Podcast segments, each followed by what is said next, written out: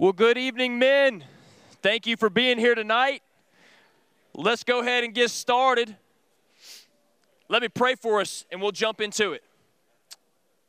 Lord, we love you. Thank you for bringing all these men here safely tonight, keeping them safe in the weather. Lord, thank you for your word. And Lord, I thank you that we have a man in David, Lord, who, although he had a lot of sin in his life, Lord, he would turn back to you, he would repent. And Lord, he's a man that we can look at and in many ways, Lord, we can identify with. And so, God, as we just continue to walk through this study, I pray you'll draw us close to yourself. I pray you'll speak directly to our hearts. And Lord, tonight, as we talk about David's response to the anointing on his life, Lord, I pray for each man in here, Lord, as they search their own heart and ask what you've called them to do. Lord, that if they're walking in that, that they would rejoice. And if they're not, God, I pray you'll show them what that is and help them make the first step in that direction. Lord, we love you. We pray this in your precious name. Amen. Well, we're in 1 Samuel chapter 16, and I do want to apologize. We've got some technical difficulty. This screen is out tonight. We'll work on getting that fixed for next week, so it may be a little difficult, I think, to see right over here, but uh, this screen is working tonight. We're going to be in 1 Samuel chapter 16. And what I want to do is, I want to read these first 13 verses. We're just going to kind of walk through them together. And I just kind of want to set the stage to the point where Samuel gets ready to anoint David. Because what I want us to see here is that basically God told Samuel to pass by every boy, every guy in that family that honestly would have made sense for God to call. If you looked at them, they were older, they were wiser, they had more experience. Usually, your firstborn, secondborn, and so forth, they, they, they've just got a little bit, a lot of times, more leadership skill because they've got the younger ones coming up underneath them. But each time we'll see that God said, No, not that one, no, not that one, no, not that one. So I want us to see and get to the point where Samuel ends up anointing David. So 1 Samuel chapter 16, look at verse 1 with me. It said, The Lord said to Samuel, how long are you going to mourn for Saul since I have rejected him as king over Israel? Remember, we talked about that last week. God says through Samuel to Saul, You've messed up. You've sinned. And then what happened was Saul did not repent. And so David, uh, the God ends up telling Saul through Samuel that I have found somebody else that's going to lead the Israelites, and he's a man after my own, my own heart. He says, Fill your horn with oil and go. I am sending you to Jesse of Bethlehem because I have selected for myself a king from his sons. Samuel asked, How can I go? Saul will hear about it and kill me. The Lord answered, Take a young cow with you and say, I have come to sacrifice to the Lord. Then invite Jesse to the sacrifice, and I will let you know what you are to do. You are to anoint for me the one I indicate to you. So the instructions to Samuel seem pretty clear. You're going to go to Bethlehem, you're going to take a, a, horn of oil, you're going to anoint who I say is going to be king, and it's going to be one of Jesse's sons. Verse 4 Samuel did what the Lord directed and went to Bethlehem. When the elders of the town met him, they trembled and asked, Do you come in peace? Now, why would they do this? Well, they knew he was a prophet. And oftentimes the prophets came in, and what did they say? Repent. They told them, repent or else.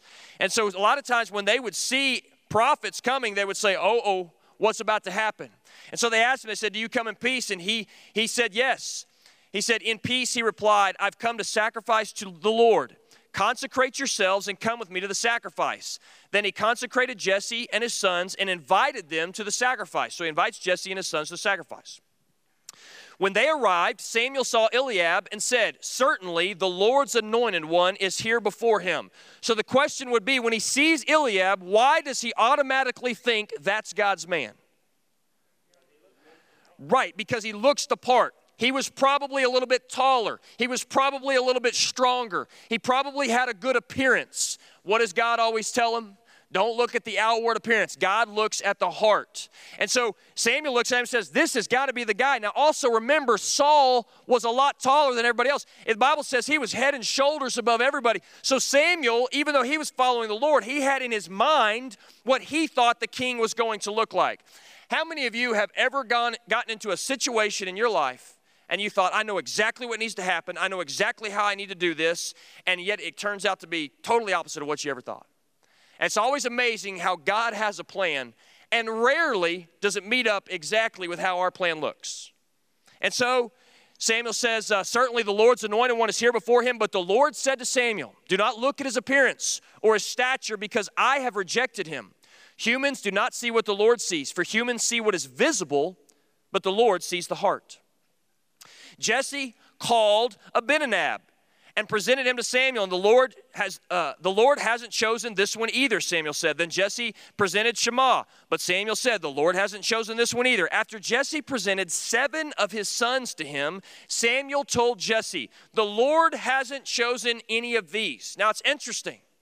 Why is it that Jesse has only brought before Samuel the seven? Why did he not have all eight of them there lined up? Somebody's got to look after these animals, and there's no way God is going to anoint the runt. I, I mean, uh, I mean, honestly, that's just the reality. God's not going to pick the, the smallest one. God's not going to pick the youngest one. God's not going to choose him.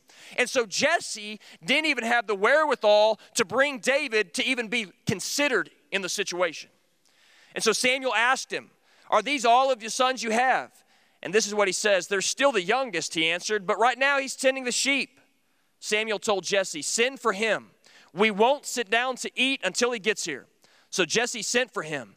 He had beautiful eyes and a healthy, handsome appearance. Then the Lord said, Anoint him, for he is the one. Look at verse 13.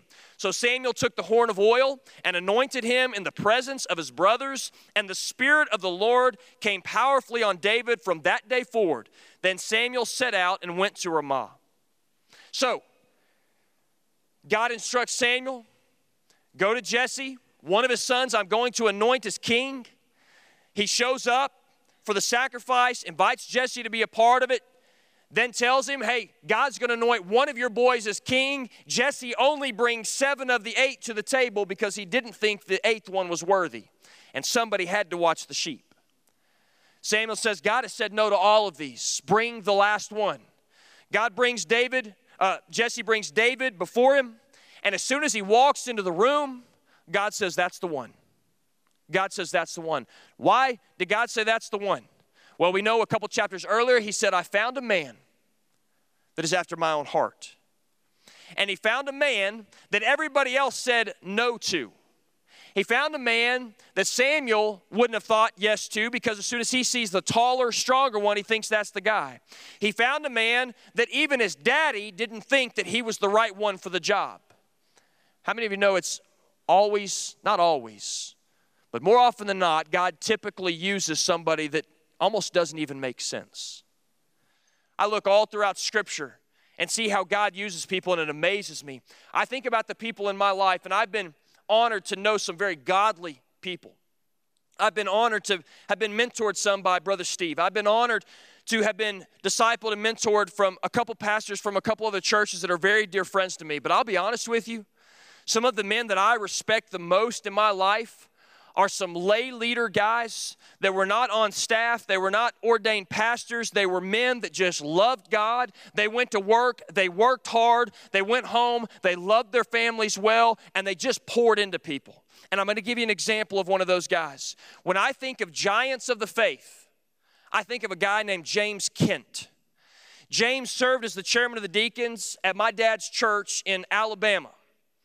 So my dad graduated from Mid America in 1999. We packed up our two little cars and we drove down to Talladega, Alabama. Now, is anybody from Talladega? Nobody? Okay.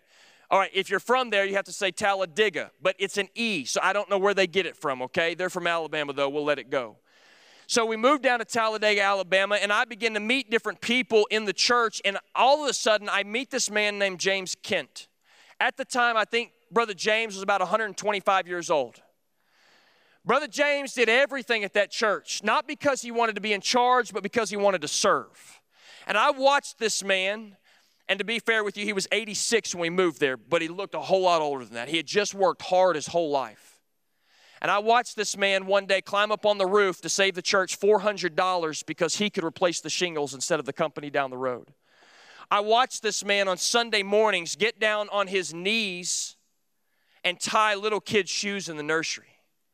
I watched this man help in a second grade boy Sunday school class and teach them the books of the Bible and teach them how much God loves them. And I remember thinking that's exactly what a giant of the faith looks like a man that works hard, a man that goes home and he honors his family, and a man that just loves God with everything he had. And when I think about giants of the faith, I think about James Kent. See, oftentimes it's not the guys we think that are going to be at the forefront of everything that God uses. Now, He does use those often. But a lot of times it's the little guys that we would never put in that position. So God looks at David and says, He is the man. And He tells Samuel to anoint him. So Samuel took the horn of oil. He anointed him in the presence of his brothers. Now, how do you think that made them feel? I mean, you think about it. Jesse had to have had a conversation with these boys. Hey, listen, one of you is about to be king, all right? So go ahead and figure out who it's going to be. And those old boys probably walked in there with their chests puffed out a little bit. They were probably standing pretty tall, and they were probably strutting a little bit because they knew one of them was going to be king. No chance David was going to be. Then David, walks in humbly, and God says, That's the man. And Samuel anoints him in front of his brothers. So I want us to take just a few minutes around the table and I want us to answer this question when we look at this and we read this. It doesn't give us a whole lot about David's response to the anointing. We're going to see a little bit further on when we look at these next few verses, but I want us to answer the question what was David's response to God's call? What was David? How did David respond when Samuel took the horn and oil and anointed him, I just want you to think about it for a moment. I want you to discuss it for a few minutes, and then we're going to come back and talk about it a little bit more from the platform, okay? Everybody ready? I don't know what just happened. All right, guys, let's bring it back to the platform for a few minutes. I hope you had some good discussion at your table as I was really praying through this and reading through it and just asking the Lord, you know, it, what is here that shows how David received this because I'm just trying to imagine the youngest receiving this in front of all of his brothers, knowing that all of them probably deserved it over him because of their stature, because of their age, because of their wisdom. Here's a big one because of their experience. But yet, God had chosen him. And here he gets anointed in front of all of his brothers. And as I looked at this and prayed through it and, and was reading a, a couple commentaries on it, there was one thing that stuck out about David when he was really young. It was his humility. And so here's David's response to God's call. Number one, he humbly received it. He humbly received it. Here's how we know he wasn't arrogant in his reception of this anointing because we know that God hates pride. He hates it. He spews it out of his mouth. And God was looking at this young man, knowing how he was going to use him. But David just receives it. He doesn't push back, he doesn't deny it, he doesn't make a scene. I don't know exactly what it looked like because it doesn't give us a whole lot of information right here. But what we know is right there in front of his brothers, God anointed, uh, Samuel anointed David. So he humbly received it. Look at what it says in verse 13 again. So Samuel took the horn of oil and anointed him in the presence of his brothers. And listen to this and the Spirit of the Lord came powerfully upon David from that day forward. Then Samuel set out and went to Ramah. It says, The Spirit of the Lord came powerfully onto David. Now, this is interesting because just a ch- couple chapters earlier, we begin to see, more than a couple chapters earlier, we begin to see the fall of Saul. We begin to see a lot of arrogance. We begin to see a lot of bad decisions. We begin to see him rebelling against the Lord. And what we end up seeing is the whole the Spirit of God leaves Saul. Leaves Saul. And here the Spirit of God falls upon David. You know, it's interesting in James chapter 4, verse 6, one of my favorite passages, this is what it says. But he gives greater grace, therefore, he says, God resists the proud, but gives grace to the humble. Therefore, submit to God. Resist the devil, and he will flee from you. Draw near to God, and he will draw near to you. I, I want to just say right now, I pray that every day. Guys, I don't know about you, but I pray that every day before I read my Bible, I say, Lord, today I'm making a choice to draw near to you. I thank you that in James chapter 4, you promise me that you will draw near to me. I'd encourage you to pray it, guys, because it says it right there draw near to God, and He will draw near to you. It says, Cleanse your hands, sinners, and purify your hearts, you double minded. Be miserable. What does He mean, double minded? You cannot be in the Word and in the world at the same time. You cannot walk in the Spirit and walk in the flesh at the exact same time. You can do one or you can do the other, but you can't do them at the same time. So He's telling to put your mind on things above. Don't be double minded. Follow the Lord. Cleanse your hands, cleanse your minds, purify your hearts. He says, Be miserable and mourn and weep. Let your laughter be turned to mourning and your joy to gloom. And look at verse 10 Humble yourselves before the Lord, and he will exalt you. Humble yourselves before the Lord, and he will exalt you. I want you to think about little David. He doesn't even get the invitation to come into the room and be around the table for Samuel to even take a look at him. Instead, he's doing what? He's watching the sheep. You know who watched the sheep? Not the most important people in the family. They were out there with the old stinky sheep, taking care of them. And they were taking them all around and making sure they had food and water and all those things, but he didn't even get an invitation to be there. And what does God do to him? He exalts him and makes him the king. But you know, I think humility is really a lost art, especially among men in today's culture. I think arrogance is one of the most repulsive things a person can carry. A lot of times you see it in the way somebody walks. A lot of times you hear it in the way somebody talks. It can be in their tone, it can be in their posture, it can be the way they respond to people. I believe that you and I have absolutely nothing to give to this world. We have nothing to give to our jobs. We have nothing to give to our families. We have nothing to give to each other apart from the grace of God and what God's done in our lives. And if you stay in a state of mind that realize we are nothing without Christ, as a matter of fact, you do not have the ability to even breathe on your own. And if you had the ability to breathe on your own, you don't have the ability to create the oxygen in which your lungs need. So we are totally and completely dependent upon God. Years ago, we had a pastor come and preach at one of our awesome Augusts. It was either the first or second one Brother Steve did. He preached on a Wednesday night, I believe it was the last Wednesday night of Awesome August, and he took us to the last verse found in, Psalm, in the book of Psalms. So it's Psalms 150, verse 6. And it says this Let everything that has breath praise the Lord. And this guy says up on the platform, What if we reversed that verse just a little bit and said it this way Let everything that praises the Lord have breath. He asked the question How long would you last? He said, Would you last a minute? Would you last an hour? Would you last a month? Would you last a year? And you know what? It was like a dagger in my heart as he asked the question. And if you walk into my office in a big old frame, that verse sits right there in my office to this day as a reminder. You see, we can't do anything apart from God. And I believe God is calling us to be mighty men of God. And this is what David was. He was a mighty man of God, but he calls us to do it humbly. So I want us to discuss this question for a few minutes around the table. Why does the Lord bless humility? Why does he bless it? And why is humility oftentimes difficult for men specifically? So, why does the Lord bless humility? And why is it oftentimes difficult for men to be humble? Take some time around your table to discuss it. Here we go. All right, guys, sorry about that. How many of you were in the 11 o'clock service on Sunday? Is anybody? Was that not the coolest thing y'all have ever seen? That our pastor preaches on praying for Jerusalem. And at the end of the service, for those that weren't in there, if you haven't heard, the pastor at a Baptist church in Jerusalem was here at the service, and he walked down front and saw Brother Steve, and he's sitting right back here. So everybody turn around and wave to, wave to Brother Al right there.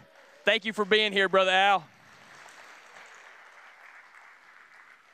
I was, I was preaching for a friend of mine at First Baptist Milan on Sunday, and when I got home, I pulled up Facebook, and everybody that was in the 11 o'clock service saying, You will not believe what happened at Bellevue this morning. I thought, the one Sunday I'm gone, the one Sunday I go somewhere else, God does something phenomenal. And so I went back and watched it. So thank you, brother. We, we love you and appreciate you so much.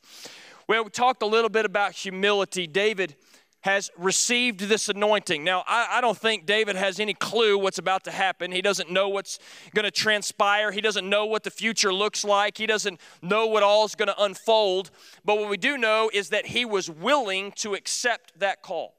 He's willing to accept that call. And so, the second thing I want us to see in David's response to God's call is he humbly received it. Secondly, he willingly obeyed it. He willingly obeyed the Lord. Now, I don't know about you, but on occasion, God calls me to do something, I say, Lord, I just don't know if I want to do that. I'll give you an example. When I was 18 years old, my dad's church in Alabama was going to send a mission team to South Africa and they were going to build a church there. And so they sent four men from our church that were all in the construction world. We had an electrician, we had a builder, we had a guy that worked with, with um, uh, inspection and all that stuff and knows how all stuff goes. And, and we had one of the guys in foundation work.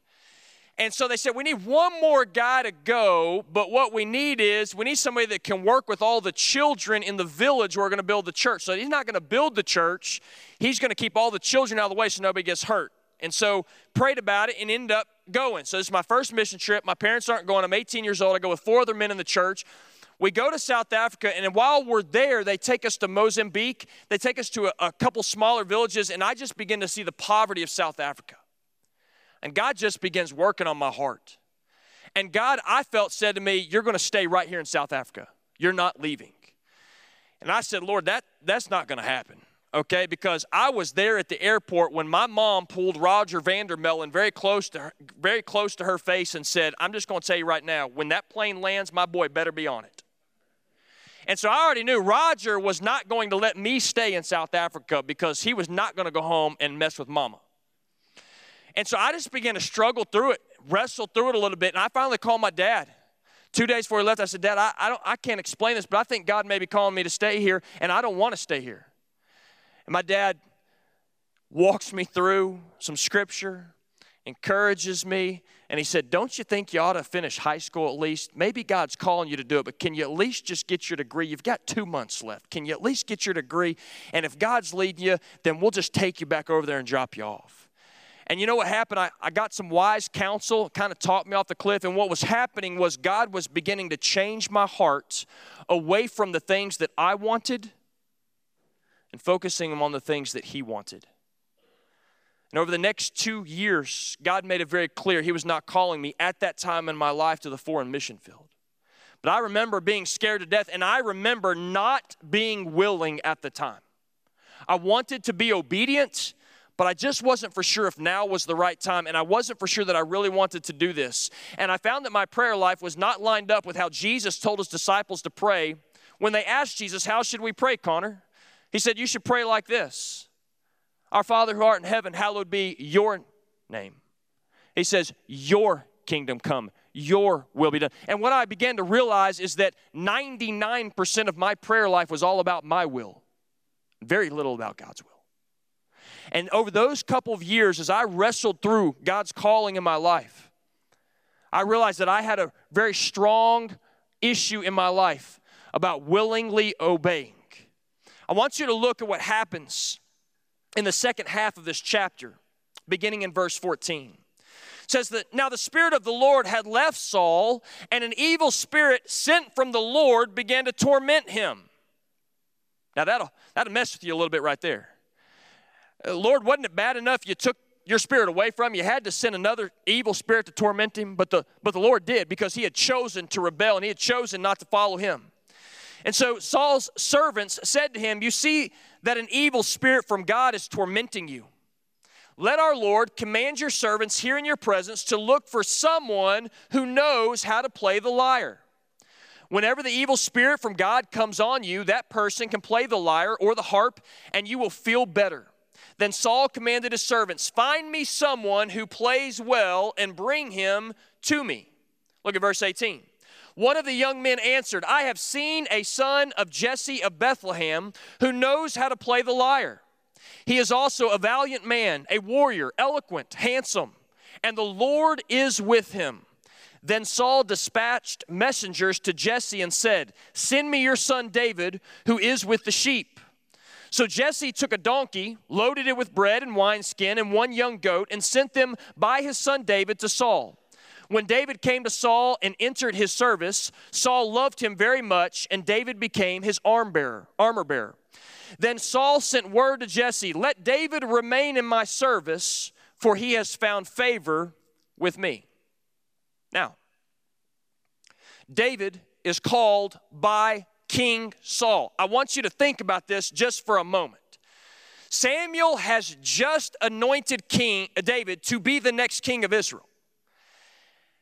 At, consequently, takes away his spirit from Saul, sends a tormenting spirit on Saul, and he can't sleep at night. So the people that are with him say, Hey, listen, you need to get somebody to play the harp. It'll calm your nerves. You just need a little music in your life. That's what you need. It'll calm you and allow you to rest and sleep, and the evil spirit will leave you. There's all types of studies done on the music and the harp and all that stuff, and we're not going to dig into that right now, but this is what they say. Find somebody like that. He says, okay, go and get him. Find him. The one young man stands up. He said, listen, I saw a guy, one of the sons of Jesse. Now, isn't it fascinating that by happenstance, right after God has anointed, right after Samuel has anointed David, that David is the young man that this guy knew. And that Saul sends them to go and get David and bring David back to him, and then David plays the harp. And Saul ends up loving David. Isn't it fascinating that God brings their paths together? Some would say that was by happenstance. Some would say that was by chance. Some, some would say that is lucky. We know there's no such thing. That's the sovereignty of God at work.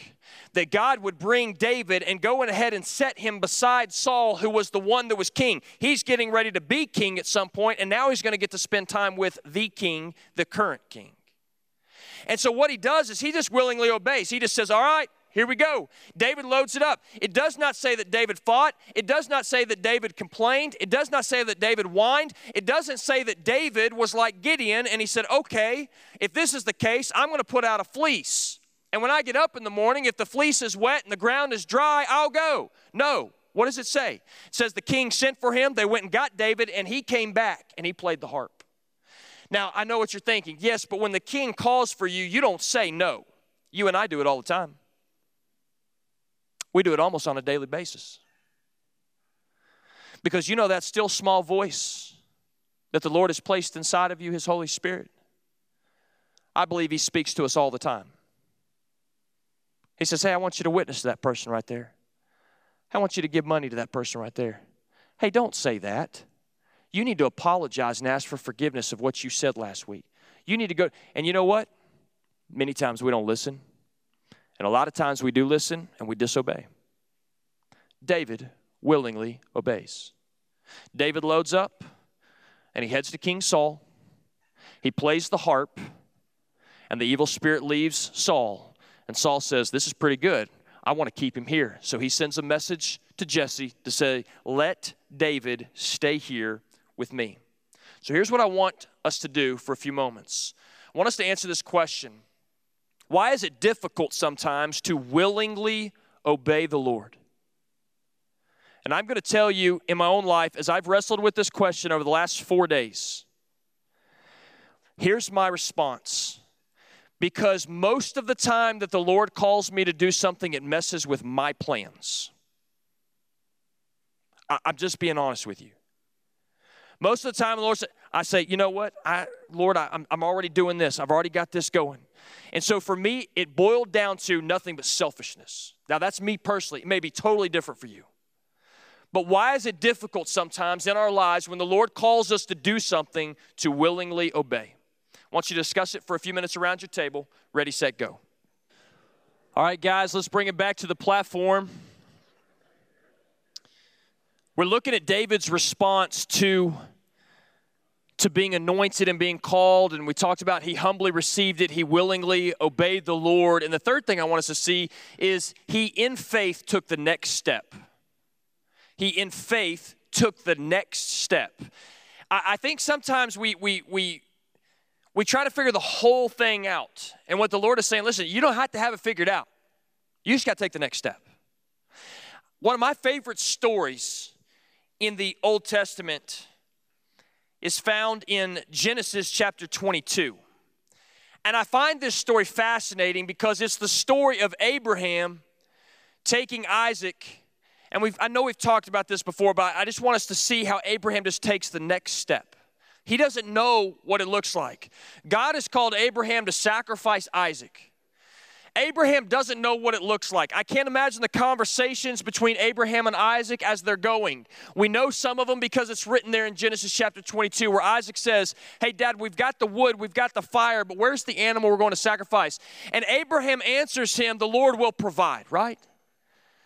But Abraham doesn't know what it looks like. He doesn't know what two steps, three steps down look like. He just knows he's got to take the next step. And the next step is doing exactly what God told him to do. And so it says, when they arrived at the place that God had told him about, Abraham built the altar there and arranged the wood and bound his son Isaac and placed him on the altar on top of the wood.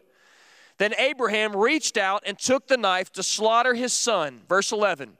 But the angel of the Lord called out to him from heaven and said, Abraham, Abraham. And we know what happens.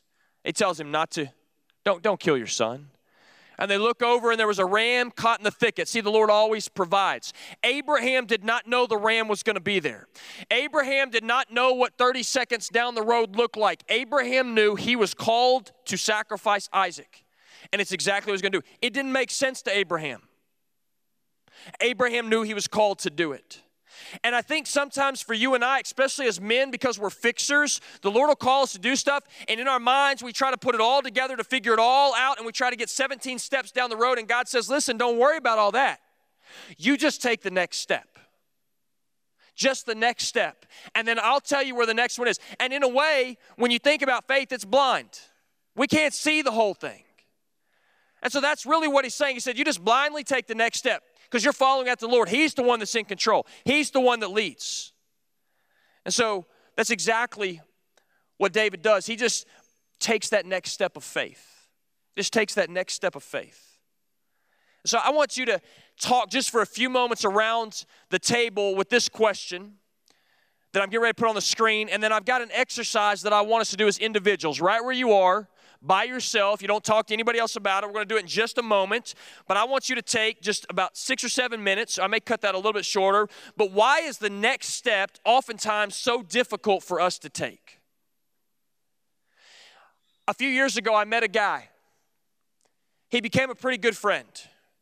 We worked together for a little bit, and he was really feeling called to ministry, but he also had this real deep desire to coach sports and he, we would go to lunch and we would talk about, and I could see him just internally just wrestling. Am I supposed to go preach the word and be a pastor, or am I supposed to be a coach? And the question that he kept coming back to is if God's calling me to preach, why has he given me such a love to coach? And we would just talk about it and we would pray about it, and he would read scripture and he would ask questions, and he was very gifted. I thought this guy could be a great preacher. And he came back to me one day. He said, I have prayed and I have prayed and I have prayed, and it doesn't make sense, but I believe God's calling me to coach. And he said, I'm going to. I'm going to step down from my intern position at Bellevue and I've applied for a coaching position at a school here in Memphis. He said, I don't know if I'm going to get it, but he said, I feel like God's told me to do it. So he said, So I resigned today, and tomorrow I'm applying for this job. Well, within 48 hours, they had hired him as an assistant football coach at a school here in Memphis.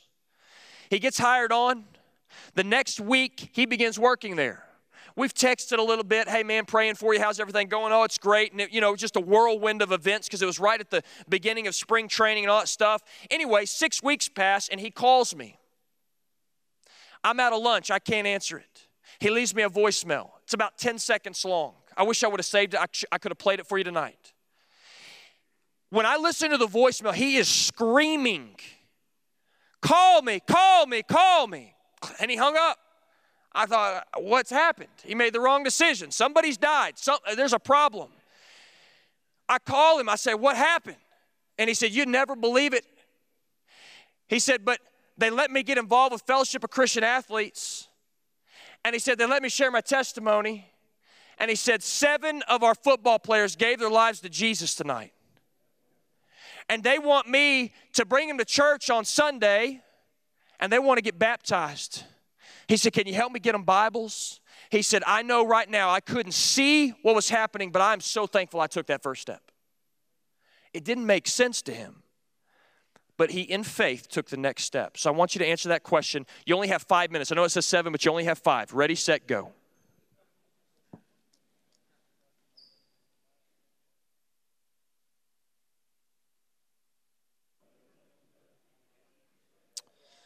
All right, guys, let's bring it back to the platform just for a couple moments. You know, I think oftentimes when we hear about God's call on a person's life, we just automatically think about a pastor. Oh, a pastor gets called to be a pastor. And, and that's true, but I believe God has a calling for every man.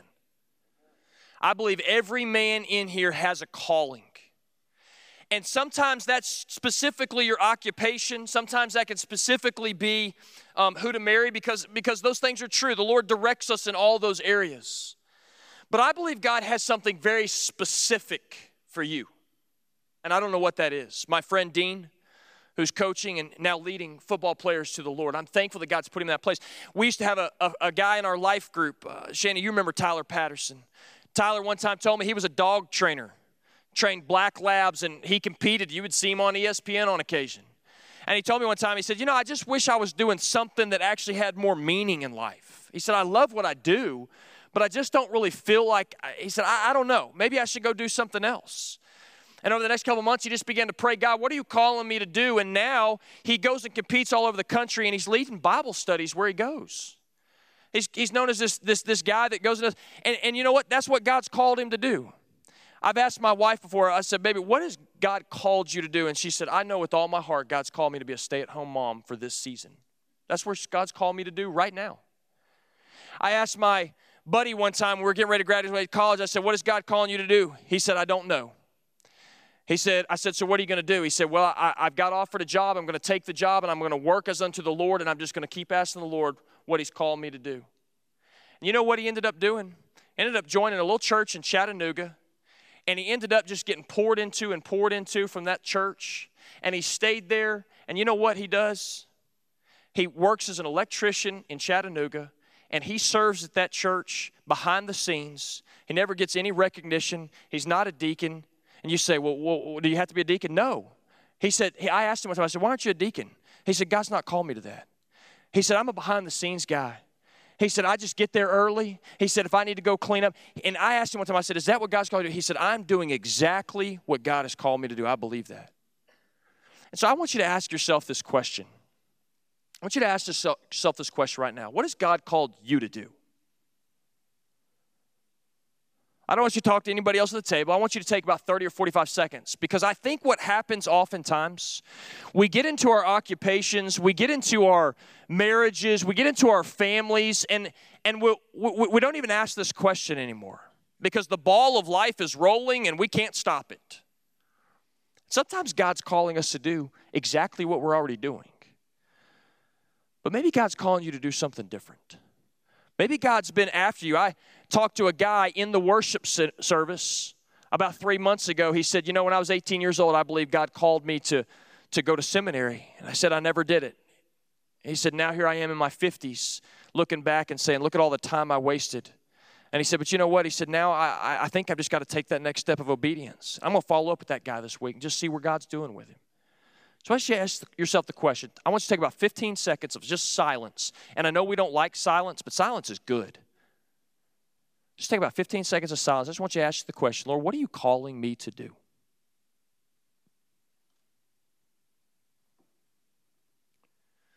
Now I want you to ask this question Have you answered that call? Are you doing anything in regards to that call? I talked to a guy yesterday. He said, You know, I think I'm supposed to start teaching a class. I said, How long have you felt like that? He said, About three years. I said, well, What are you doing about it? He said, Well, I'm talking to you. I said, Three years later? He said, Well, better late than never. And I thought, Well, that's true too. I said, Well, what are you going to do about it now? So, have you answered that call? I want you just to think about it just for a moment. What has God called me to do? And have I received that call?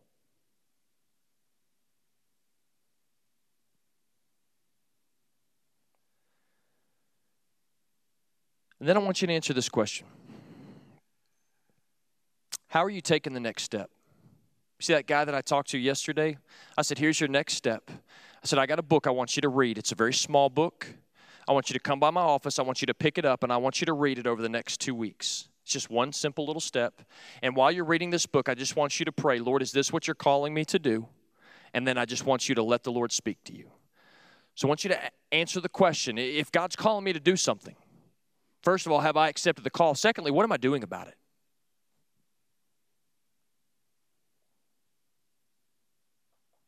And then lastly, I want to ask you to ask yourself this question Do I need to do something different? When I was 16 years old, my dad preached a sermon on serving the community. and he said that I think all believers should be doing something to reach people. So I'm 16, 17 years old. I, got, I said, you know, I got my driver's license. You know what I'm going to do? I'm going to buy two coolers and uh, on rollers. I'm going to buy some Bibles and I'm going to put the Bibles in one cooler. and the other cooler, I'm going to put drinks and candy bars. And I'm going to go to the ER because I had seen it done here at Bellevue, Brother David, years before. And we were at our church in Alabama. And so I started going to the ER and I'd pull these two coolers in there and I'd just go and I'd say, uh, I'm so sorry for what you're walking through right now. I brought a Bible for you to read if you would like. I've got some refreshments here and I just want to know if I could pray for you. I did that for about six months, and I thought that it was really going to catch on, and a whole lot of people in the church were going to come with me. And after about six months, I was still doing it by myself, and I was getting really tired. I was getting exhausted. I go to my dad one day. I said, Dad, I need some help. And he said, What do you need help with? I said, the, the, the emergency room ministry. I said, Nobody's doing anything. And he said, Well, you are. I said, I, I know, but I just thought everybody else would do it too. And he said, Well, let me ask you a question. Did the Lord call you to do that? I said, Well, what do you mean? I said, You said I was supposed to go out and serve the community. He said, I said God is calling us all to reach people. He said, Has God called you to go to the emergency room and do that? And I said, You know what? I don't think I even prayed about it, to be honest. I just thought it sounded like a great idea. And they did it at Bellevue, so it's got to be right. And he said, You know what? He said, I think you told God what you were going to do, and you're just expecting God to do something incredible. He said, Is that really what God's calling you to do? And I began to pray about it. And I really felt the Lord say, Hey, I don't want you to do this right now. Took about a year off. And the Lord called me to do something different. So I just want you to ask just for a moment, what are you doing right now? And is God calling you to do something different? I'm not talking about your occupation. I'm talking about what are you doing for the Lord? Are you praying with your wife? Are you talking to your children about spiritual things? Do your neighbors that live to the left and the right of you and across the street from you, do they even know that you're a Christian other than when you put the cross out in your yard on Easter? Have you had any spiritual conversations with the people that work in the cubicle beside you? What about the, the guys that you play golf with or you go hunting with? Do they know you love the Lord? Have you talked to them about it? These four questions I've wrestled with over the past week, just ask the Lord, hey, am I doing right now what I'm supposed to be doing? I'm going to send these to you, and I just want you to continue to ask yourselves these questions. As we get ready to close, I want to give you some homework for next week, and here it is. I want you to read 1 Samuel 17, 33 through 37. So it's just a few verses. I want you to read those, and I'll email this to you as well, and I want you to answer these questions. This is the question I want you to work on. How did God prepare David for Goliath? How did God prepare David for Goliath? How does God prepare us for the giants in our lives? And lastly, how can you keep the faith during the preparation process? Those are three questions I want you to work and wrestle through as you read these pass- as you read this passage this next week. I'll send all this to you so that you have it. As we get ready to close, I'm going to ask my dear friend Pablo Pereira to come up here, and I'm going to ask Pastor Al to come up there. Can, can you come up here real quick, Pastor Al? We just want to pray over you. I know they did on Sunday, but I want the I want the Bellevue men right here tonight to pray over you. And I'm gonna ask Pablo. Pablo, will you come up here and just pray over Pastor Al? He is the pastor at uh, Jerusalem Baptist Church, and he is also heavily involved in Fellowship of Christian Athletes and just serving the Lord. And he's been doing it for a long time. And we just want to ask the Lord to bless him. Okay, so. It, by the way, if you don't know Pablo Pereira, you need to get to know this guy. This is one of the finest men I know. So, Pablo, I'm going to ask Brother Al to come up here. Absolutely. Well, Brother Al, how about you come over here? We may lay some hands on you as well. Man, why don't you come up here? We're going to pray for this pastor. And, uh, and guys, if you can extend your hand, reach your hand. The Bible says to lay hands, so I'm not going to lay a lot of words on you, Pastor. But Lord, we come to you and we ask you, Lord Jesus, upon your name, Lord. Thank you. Lord, the, the word of God came today. Thank you for Brother Derek as he prepared. Humility is so important for us. And I pray right now, Lord, that you would, upon your spirit, give him this man a double portion of your spirit, Lord, and that you will move mountains. Lord Jesus, I ask that you will speak your holy name, Jesus, upon this family, this congregation, and this ministry, Lord. Lord, I ask you that you will go and bind the strong man, Lord, and that you will release, Lord, that you will give him, Lord, shalom, your peace. Lord, that any discouragement and any feeling of insecurity will be gone, Lord, and in his place you will fill his house with love, joy, peace, patience, gentleness, kindness, goodness, and self control. In the name of Jesus, we ask for all of that through the Spirit, Father, Lord. Thank you for your word, Lord. I pray that the word will not be vain, Lord, but it will grow richly, Lord. And we will keep the book of the law always on our lips and we'll meditate day and night. And then we'll be prosperous and successful, not in our own success, but as we spoke tonight, humility, Lord. The less we are, the bigger you are, Father, Lord. And I say, as we talked in our table, that we will give you a blank check and you write whatever amount you want. This is your man, Lord. I pray that you will move mountains, that you would open doors and only you can open, and you will shut doors and only you can shut, Lord. In the name of Jesus, give him favor willingly, abundantly, above all we can ask for, Lord. Press down, shaken again, and run it over, Lord. You will give him your spirit, which is freely given to those who believe. Jesus, we claim that over Jerusalem and over this pastor. In Jesus' name, amen.